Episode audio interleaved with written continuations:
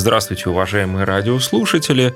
Я Алексей Пирогов, и в нашей радиостудии исследователь детского чтения Анна Годинер. Здравствуйте, Анна. Здравствуйте, Алексей. Здравствуйте, дорогие радиослушатели. Мы обещали нашим радиослушателям продолжать наши беседы и знакомить с самыми интересными книгами, детскими и также для взрослых книгами. Я считаю, что те книги, о которых мы беседуем, для семейного прочтения. И сегодня, пожалуй, одна из таких книг, которые рекомендованы для семейного прочтения. Но я тут буду спорить.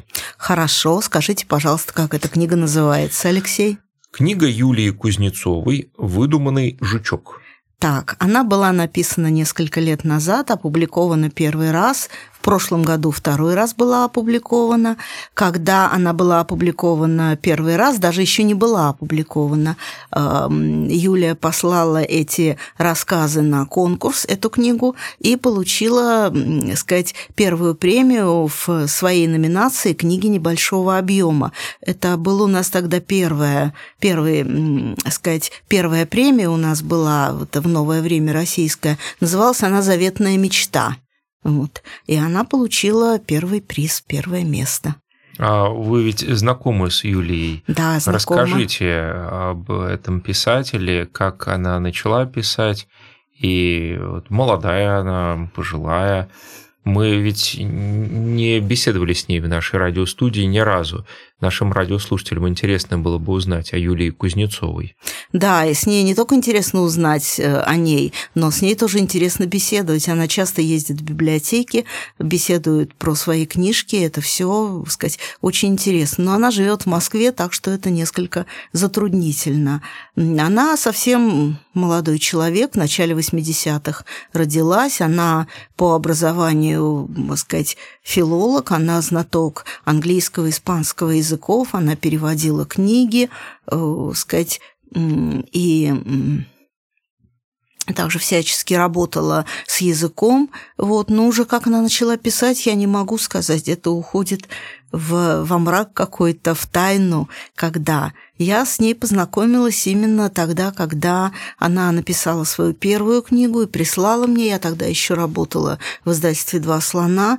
Я прочитала книгу, увидела, что это очень талантливый писатель, попросила ее, нет ли у нее еще чего-то. Она прислала рассказы, вот эти больничные рассказы, и я тогда сказала, что надо бы ей выложить вот на бумагу все свои впечатления, вот эти больничные, и тогда это будет книжка. И когда была книжка, мы послали ее на конкурс. И вот она получила первую премию.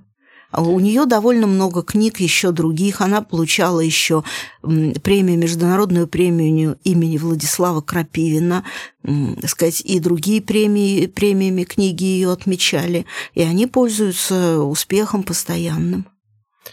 А как вы думаете, в основе сюжетная линия это какие-то истории из собственной жизни или это наблюдения? Вот откуда берутся эти сюжеты? Потому что сюжет книги «Выдуманный жучок» очень тяжел для восприятия, как мне кажется, даже взрослым. Я уже не говорю про детей. А, там в послесловии написано то, что это ее больничный опыт с ее э, старшей маленькой дочкой. А книга написана от лица 13-летней девочки, это как бы от нее самой. Это вот так вот впечатления реальные, которые она узнала все в больнице, она их, э, сказать, транслировала и записала э, с точки зрения себя 13-летней. Девочка находится в больнице, проходит терапию. И терапия то успешна, то, ну, так понимаем, что не всегда она эффективна. Потом вновь успешно. И вот этот длительный курс сопровождается различными наблюдениями девочки и за окружающими, и за врачами, и также она пытается рассуждать о себе, и ее диалоги с мамой, с окружающими, с врачами в этой книге очень-очень хорошо представлены. Мне кажется, еще интересно вот что я обратил внимание, глазами ребенка показана болезнь, смерть и отношение к различным страданиям, которые встречает не только он сам, но и окружающие люди.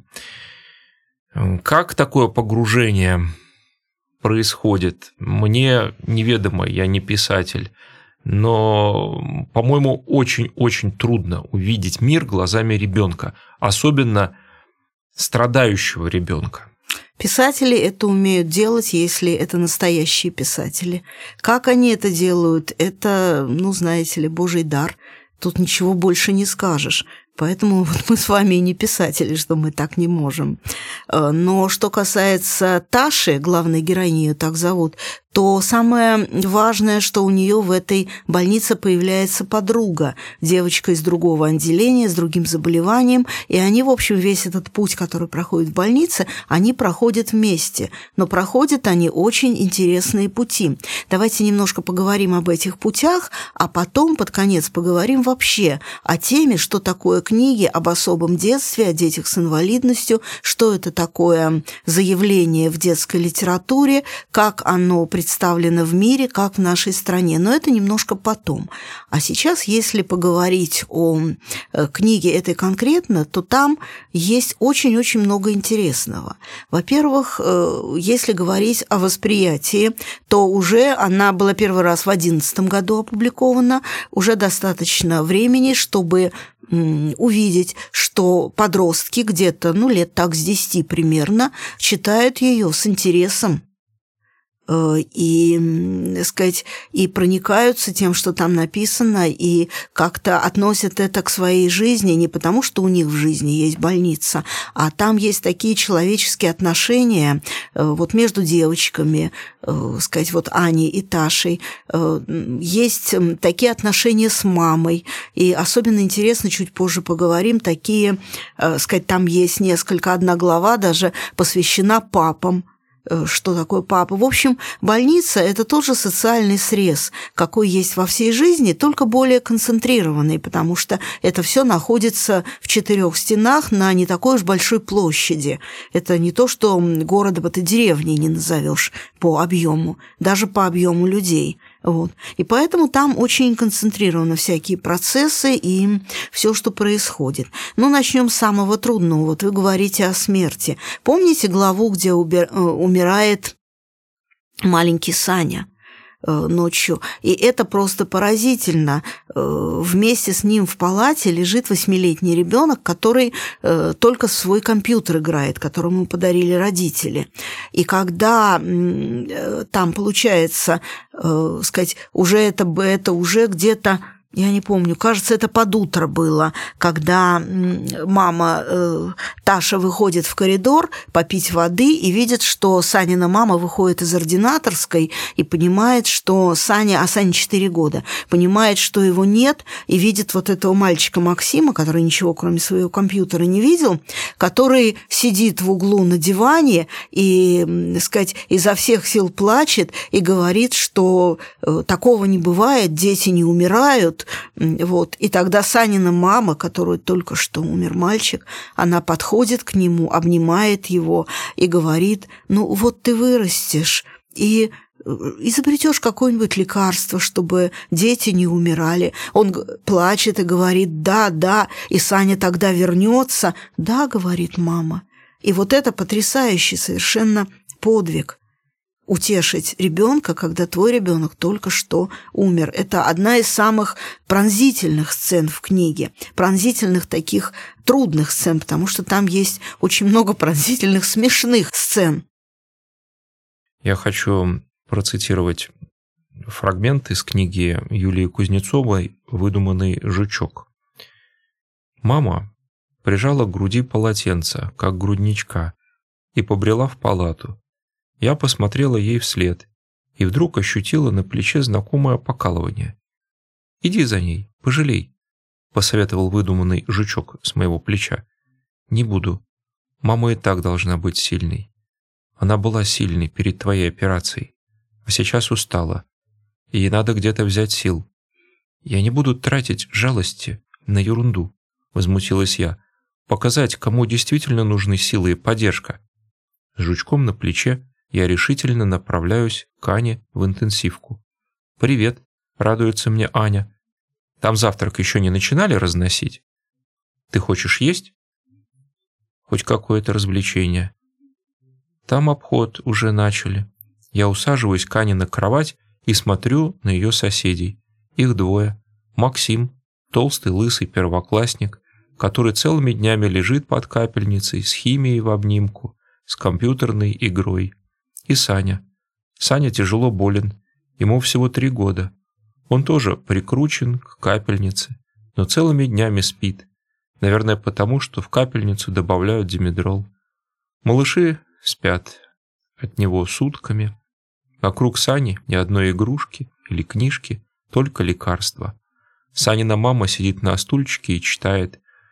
Они самая тихая пара в отделении. У Саниной мамы на голове пучок, на носу круглые очки, а в них внимательные круглые глаза.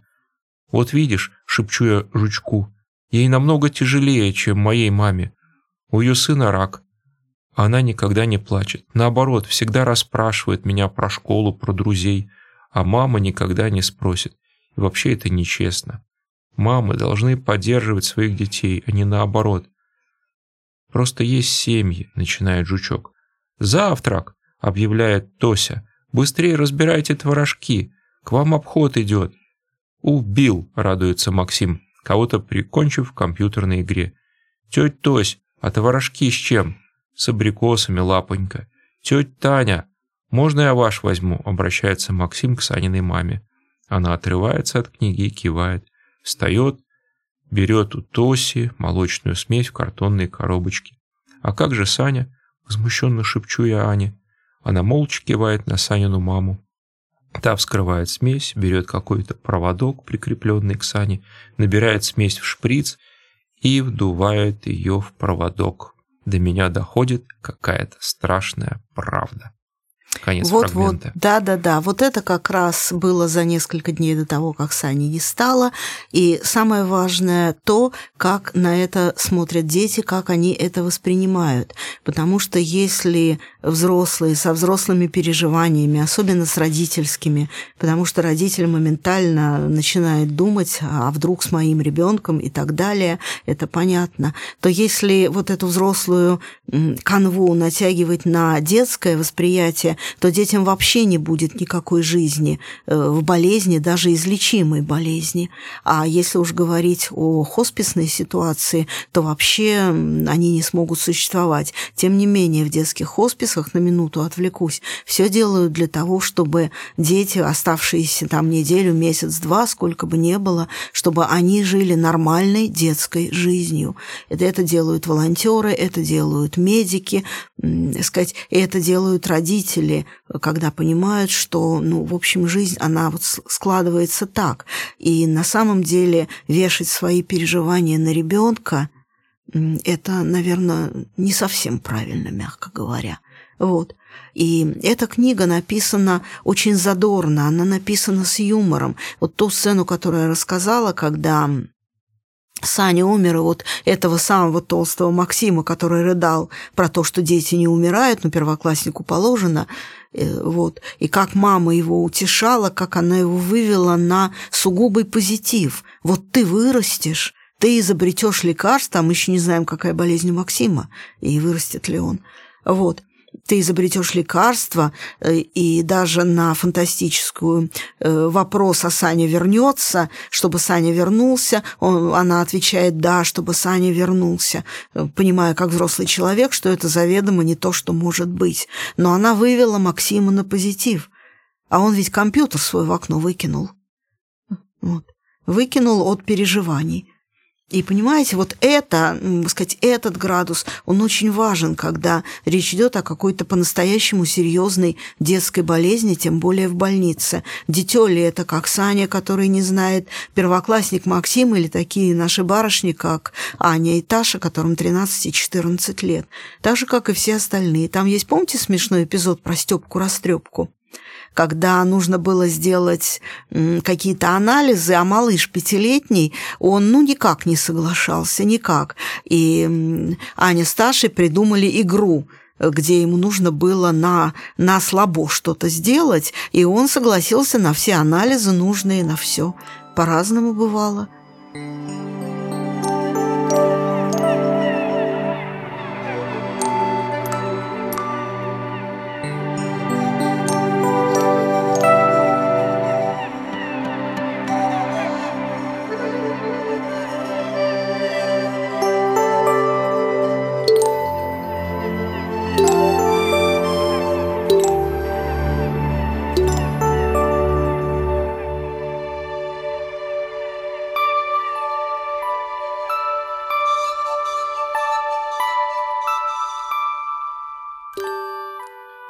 Согласен, Анна, что в этой книге поднимаются очень важные темы. Взаимопомощь, любовь, врачебная этика, также качество жизни пациента. Но книга очень-очень для взрослых. Все-таки мне думается, мы как родители должны защищать своих детей от э, негативных эмоций, от каких-то тяжелых переживаний. Мы же делаем все, чтобы у наших детей жизнь была лучше, чем у нас. Эм, а мы, как говорится, много знания приносит много печали. Это про взрослых. И мы видим такие вещи, которые, слава богу, не видят дети. А вот когда они сталкиваются с чем-то, мы, как взрослые, пытаемся им объяснить. И как вот эта мама утешаем детей, но наши слова зачастую не могут достичь цели, потому что мы, мы не знаем состояние ребенка, мы не знаем, как он воспринимает болезнь, смерть, мы лишь предполагаем.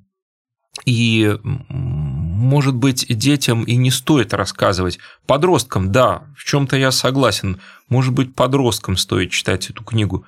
Но для детей вот раннего возраста – наверное, будут очень тяжелы эти Но впечатления. она для них не предназначена. Да.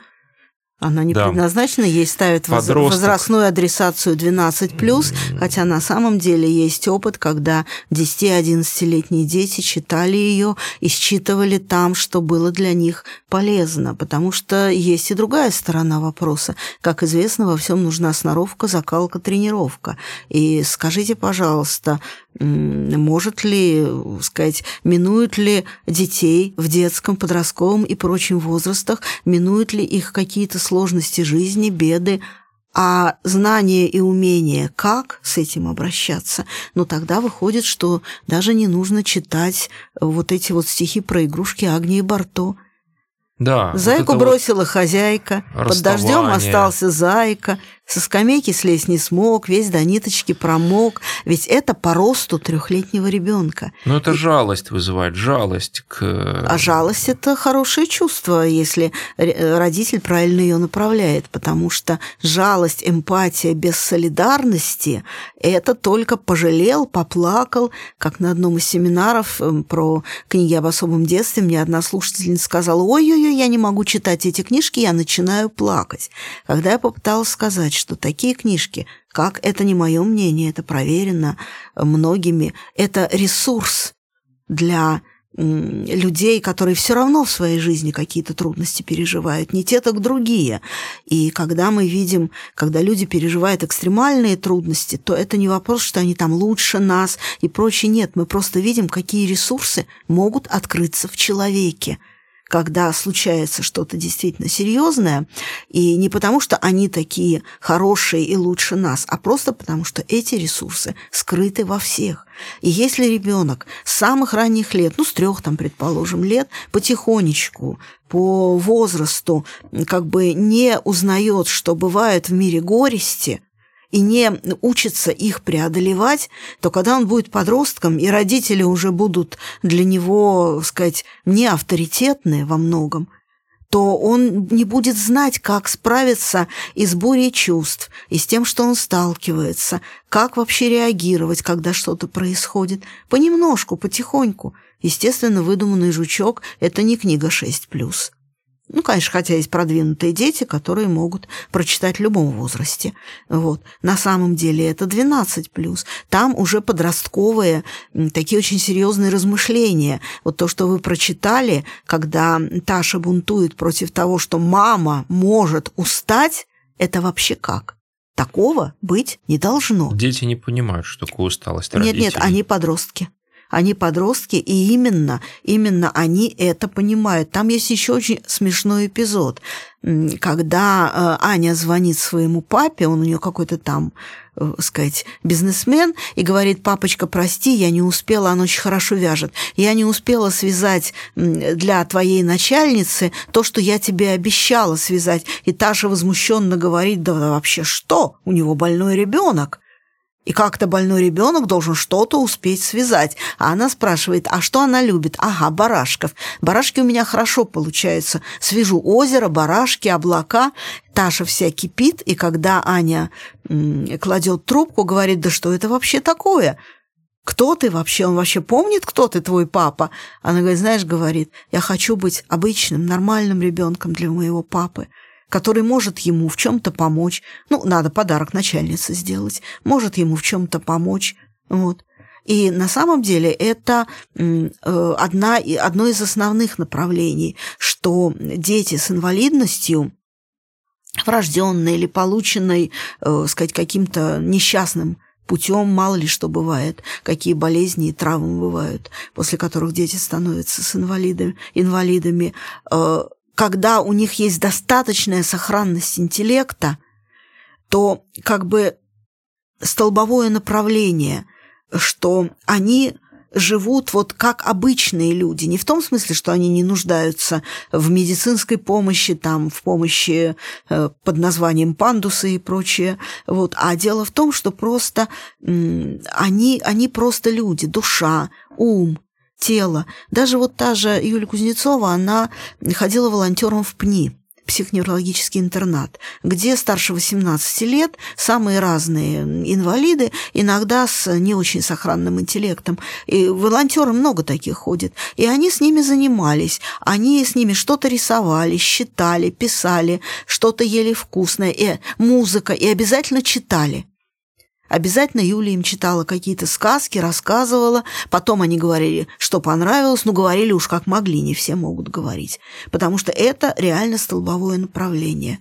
Что медицина медицины, что она может, то может, что она не может, то она не может. Но как бы сделать, сказать, жизнь ребенка, э, сказать, качественной, хорошей, это зависит от окружающих взрослых во многом. Да. Не медицинская, социальная. Еще Лев Семенович Выгодский. Известнейший нас, наш психолог говорил, что дефективный – это понятие социальное что мы можем сделать так, чтобы, дословно цитирую, слепой, глухонемой, слабоумный ребенок не был дефективным. Мы их делаем дефективными. Нет такого медицинского понятия дефективный. Оно только социальное. И поэтому в этой книге очень много всяких ситуаций, которые все выводят к одному. Они выводят все к одному, как людям между собой общаться. Там есть совершенно замечательная глава про пап. Папа номер один, папа номер два, папа номер три. И начинается все с того, что Таша начинает возмущаться, что папа э, сказать, переживает, он устал, когда мама говорит ему, э, ей это говорит, э, что-то такое, она говорит, да он же дома сидит. Это мы с мамой в больнице. А тебе что, сиди дома и жди, когда жена с ребенком вернется из больницы. Ну, дальше разворачивается ситуация, из которой Таша хорошо понимает, насколько страдают папы. И там еще есть раз, несколько разных пап, Э, и детей, и она понимает, что вот нет этой ситуации, что если мама в больнице с ребенком, то папа там себе веселится и, так сказать, делает то, что хочет. В этой книге как раз вот эта ситуация очень обычная, когда из семьи с больницей больным ребенком отец уходит, там эта ситуация не рассматривается. Ну, так не было, так сказать, э, в семье Таши, так не было в знакомых семьях. И эта ситуация гораздо важнее, конечно, когда папа остается и как он по-другому воспринимает болезнь, по-другому к ней привыкает, по-другому к ребенку относится. Но это все нормально. Там был один папа, который к ребенку не ходил, но под окном отделения каждый день выкладывал какого-нибудь робота ну, из разных деталей или из, э, так сказать, снега и прочего. И э, его маленький сынок, он смотрел и радовался. Ему это показывали как. А вот зайти ему было трудно с ним общаться. По-разному всякое бывает. Да и там еще есть э, очень интересные ситуации. Многие. Там обычная девчоночья жизнь подростковая, когда они какую-то вредную медсестру пытаются проучить тем, тем что Таша вывязывает Вуду, и они ее все время этой сестре подкидывают какой-то нерадивой. Но она спохватилась и стала как бы свои обязанности лучше исполнять. Что-то еще. Очень важный момент, что дети с ограниченными возможностями, больные дети, в какой-то даже период жизни, может быть, потерявшие такую трудоспособность, но не лишенные ментальных Сохранным интеллектом да, это называется. возможности, просто. сохранный интеллект у них, они могут что-то сделать своими руками, и они могут сделать для ближнего, они могут сделать для чужого даже человека. Мне кажется, вот книга об этом очень ясно так вот говорит, и для родителей это своего рода отдушина для родителей больных детей, потому что они зачастую замыкаются, родители, на болезни ребенка, и они никак не показывают ребенку, что можно не то чтобы даже отвлечься, отвлечься не то слово, но можно быть кому-то полезным и это поможет тебе преодолеть болезнь. Но вот. это сейчас распространено повсеместно. В общем, может быть, в мире больше, чем у нас в стране, но в стране тоже очень много. У нас существует большое количество родительских ассоциаций. Э, они существуют, существуют по двум видам. Или они по, сказать, болезни, предположим, downside up – это дети с синдромом Дауна, или, предположим, есть такое сообщество «Родительская бабочка», эти дети с булезным эпидермолизом. Ну, то есть, когда рождаются, а кожи нет местами. Вот. И существуют всякие другие, не говоря уже о всяческих сообществах для детей, у которых аутизм. Их очень много, и на самом деле э, люди с аутизмом, они университет способны кончить, они при их мышлении, они бывают очень сильно задействованы во всяких фирмах и прочем. Вот, и поэтому сейчас, э, сказать, люди с особенностями, ну, мы еще у нас нет такого одного слова, чтобы говорить, с особенностями, с ограниченными возможностями, просто с инвалидностью или как-то по-другому, они очень и очень много всего могут делать. Весь вопрос от того начинается, что когда в семье появляется больной ребенок, рождается или становится инвалидом, инвалидом, то, безусловно, семья как бы с нуля это переживает. Переживания идут с нуля. При всей идеальной социальной помощи все равно переживание идет с нуля. И самое главное, что была помощь пережить вот это. Есть прекрасные книжки, ну, они, естественно, переведены на русский, норвежского психолога Гурли Фюр, называется «Запрещенное горе». Смысл в том, что если, не дай бог, родится мертвый ребенок, то родители есть время пережить эту беду. А если он больной, то им нужно заниматься во много раз больше, чем э, ребенком обычным. Нет, нет, э, а у них не бывает времени пережить горе. Вот это вот первое. Потому что родители, ну, они всегда ждут какого-то идеального ребенка лучше себя. Ну, так все люди устроены. Вот. И так же, как вы говорили, что хочется, чтобы у ребенка все было прекрасно, чтобы все было хорошо, но на самом деле, если ребенка не закалять с детства э, трудностями жизни, несчезмерно только в силу возраста и в силу родительских способностей, которые не нужно, чтобы перехлестывали, ему будет очень трудно, начиная с подросткового возраста. Mm. Поэтому книжки, сказать, с такими трудными ситуациями, поэтому есть много книжек-картинок, о, сказать, о детях с инвалидностью. Кажется, я когда-то приносила, мы смотрели Бирта Мюллер «Планета Вилли». Вот эта книжка 6+.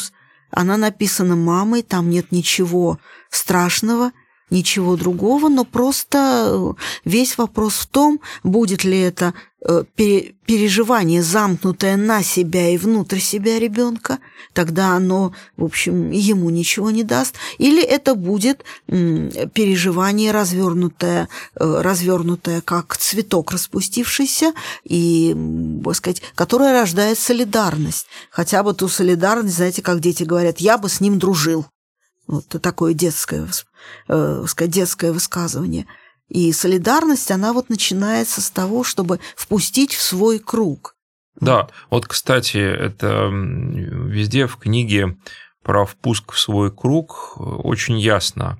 И там все время этот круг размыкается, и главная героиня запускает свой круг кого-то и расширяет таким образом угу. свое сознание, простите за штамп возможный. И вот что я хотел бы процитировать из этой книги, выдуманной «Жучок» Юлии Кузнецовой, про зависть. «Послали нас с мамой на УЗИ. Надо подняться этажом выше, в отделение общей хирургии. Тамошние дети – здоровые слонята по сравнению с нами, нейрохирургическими, особенно с теми, кто худой от химии.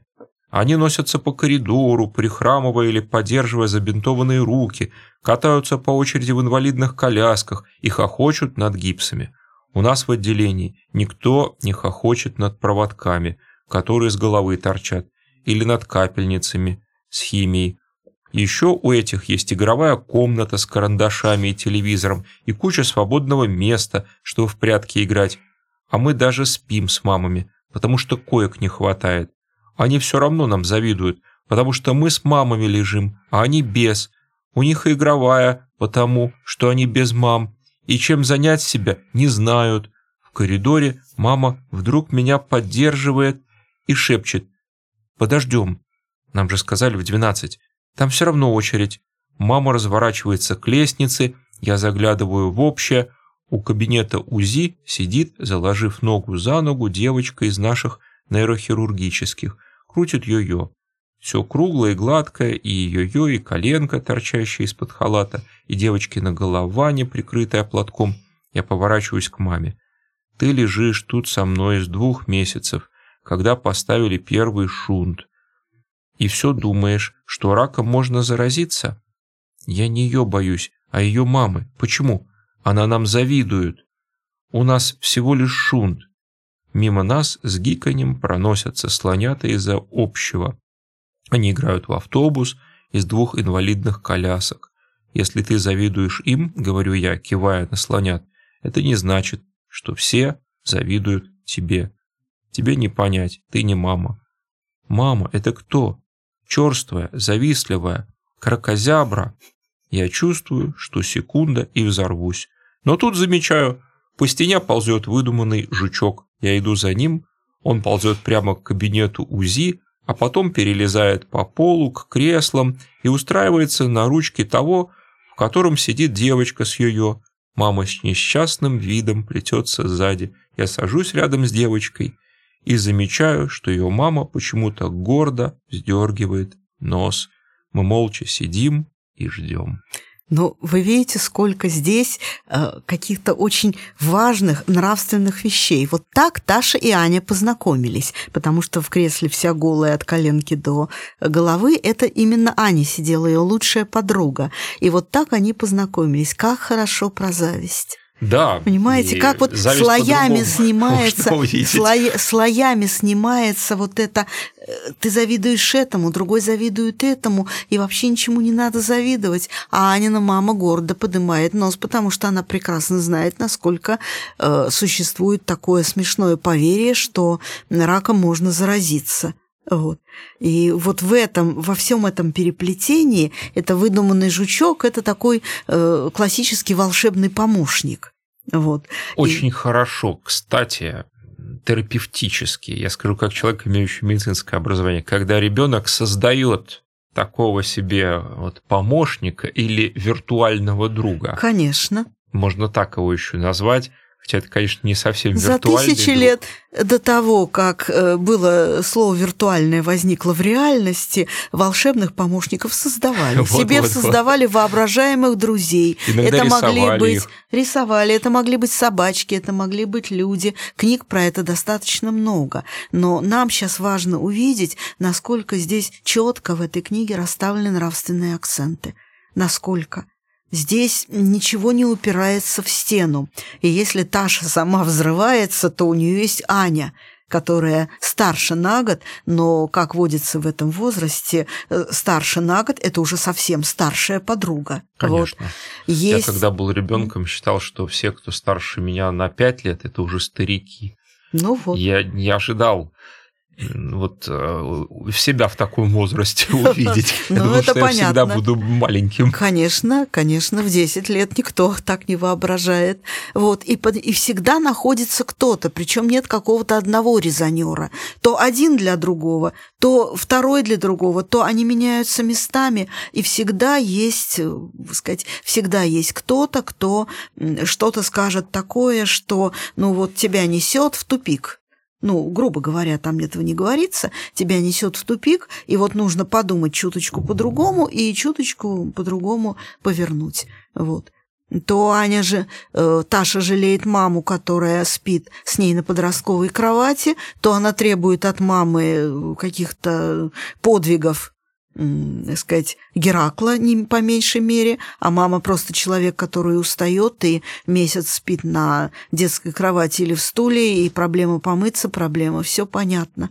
Вот. Но тем не менее, к концу книги, когда они последний кадр, так сказать, когда они на день рождения Ани чокаются пирожными картошка и сминают им насыпь после очередной ссоры, помирившись у Ани дома, то это все просто прекрасно. Как приходят разные люди, люди. Помните там про Снегурочку и Деда Мороза? Студенты решили подработать. Но им было все равно, куда их пошлют. Но их послали вот сюда, к больницу, к детям. И как они, вот будучи они, желая вот, ну, отбарабанить свою программу, как они, э, сказать, преобразовываются и как они действительно с этими детьми начинают играть так, как им нравится.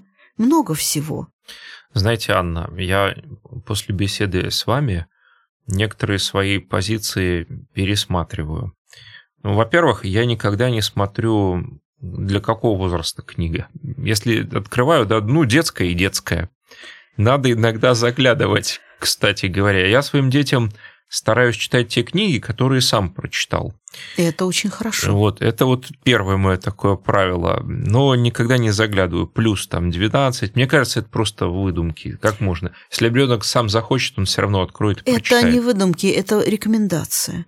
Для того, чтобы была какая-то ориентировка для тех взрослых, которые не очень-то в теме детского чтения, и чтобы для них это была ориентировка. На самом деле, если родитель дает себе труд прочесть книжку, то он по отношению к своему ребенку или к своим детям детям, он понимает, что вне зависимости от возраста вот этому он может дать, а этому, может, пока не надо. И вот эта книга, конечно, очень такая взрослая. Она скорее, опять же, для взрослых. И для подростков хорошо, я соглашусь тоже. Но мы, взрослые, часто думаем, что ребенка нужно напоить, накормить, э, образование дать но совсем не понимаем, что у ребенка есть те же вопросы, которые у взрослых. И вопросы этические, вопросы болезни, смерти, они так или иначе возникают перед ним. И даже вопрос вот качества жизни. Почему там вот последние главы про врачей, очень такие хорошие, медицинское обслуживание, да? Ведь ребенок что тоже видит хорошее обслуживание, некачественное, или качественное, и отношение людей, отношение врачей, оно ведь разное. И нам кажется, что мы решим, но ребенок видит и решает по-своему, делает выбор свой. И каким он будет, в какой-то степени от нас зависит. Да, мы можем его направить, но если у нас нет позиции, или мы что-то слишком опять же, откровенно демонстрируем перед э, своими детьми, вот как та мама, зависть вздернув нос. Э, это не то, что плохо, я не хочу в менторские какие-то темы переходить, но это может настолько повлиять на ребенка, что он просто будет копировать наше отношение. Ну, здесь все не так, потому что потом Таша и Аня э, мирили своих мам, мамы помирились, подружились. Это должно быть длительно и с ребенком, безусловно, гораздо более младшего возраста. Ну, там везде мы вспоминаем, что по сути, в этой книге. Мы помним, что эти две барышни-то они у нас подростки, а подростки – это нечто совсем особенное. Да. Это не младшие дети. Непредсказуемые Да, подростки. и поэтому э, там не вопрос хэппи-энда, там вопрос выхода из казалось бы, безвыходных э, нравственных внутренних ситуаций. Не столько нравственных, сколько вот внутренних ситуаций. Что делать, куда идти, как делать. Там действительно есть выходы из всех ситуаций. И они действительно реальные, хотя они, э, это не те выходы, которые на щелчок даются, это те, не те выходы, которые дважды два, но нужен труд прилагать, все, но это все там есть, да, действительно. Я не хочу, чтобы наши радиослушатели подумали, что это очень тяжелая книга и какая-то, простите, как часто говорят, чернуха. Нет. Здесь очень ясно... Не в малейшей степени. Да, очень ясно христианская позиция, по-моему, самого писателя, потому что там везде надежда, там везде любовь, взаимопомощь, вот настолько ясно и выпукло через все эпизоды. Но там еще много юмора по отношению прежде всего к самим себе, а потом к ситуациям. Э, ни в коем случае не насмешка никакая над людьми, переживаний там достаточно, но чувство юмора, которое позволяет видеть ситуацию и иногда может быть нелепое поведение, а когда серьезная ситуация, то серьезная. Вот мы поговорим немножко об общем, да. что это такое, э, сказать, вот эта вот тема в детском чтении. Вот. На сегодняшний день это очень обширная тема. Книги о детях с инвалидностью, скажем так, о детях с ограниченными возможностями, с особенностями. Причем мы говорим именно о художественной литературе, которая входит в детское чтение, начиная с книжек-картинок. Вот. У нас их было достаточное количество, мы о них говорили. Можно поговорить поподробнее, как бы как библиографы. Книги для подростков, у нас их тоже много. И свои да. книги, и переводные книги, и книги для более старшего возраста, ну, там 14 плюс 15. Предположим, вот такая книга, как эм, переводная Джон Грин «Виноваты звезды». По ней снят фильм, и она пользуется колоссальным успехом у подростков, ну, у старших подростков 15-16 плюс пользуются. А это просто два молодых человека, девушка и молодой человек, им где-то лет по 17. У каждого из них онкология с непредсказуемыми последствиями. И они решают просто жить. Просто жить. Угу. И вот это читают в захлеб люди, от которых далеки подобные проблемы. И именно вот то, что я говорила, они видят, как в других людях открываются источники какие-то жизни, силы, и они понимают, что в них эти источники тоже есть. Вот. И для этого не обязательно получить какую-то тяжелую болезнь. И не обязательно для этого быть э, ребенком с инвалидностью. Но просто, скажем так, надо не лениться. Человек, у которого нет подобных ситуаций в жизни, он часто ленится. Или просто не подозревает, какие в нем есть запасы жизненной силы и энергии. Итак, сегодня мы беседовали с Анной Гадинер, исследователем детского чтения, о книге Юлии Кузнецовой «Выдуманный жучок». Я пересмотрел свою позицию, которая была у меня до беседы с Анной, и надеюсь, что вы, уважаемые радиослушатели, также заинтересовались нашей беседой и книгой Юлии Кузнецовой. И будем ждать ваших откликов, комментариев на наш сайт www.radiomaria.ru или в группу «Клуб друзей Радио Мария» в социальной сети ВКонтакте. Спасибо огромное, Анна. Спасибо, Алексей. Спасибо, дорогие радиослушатели. До свидания. С Богом. До свидания.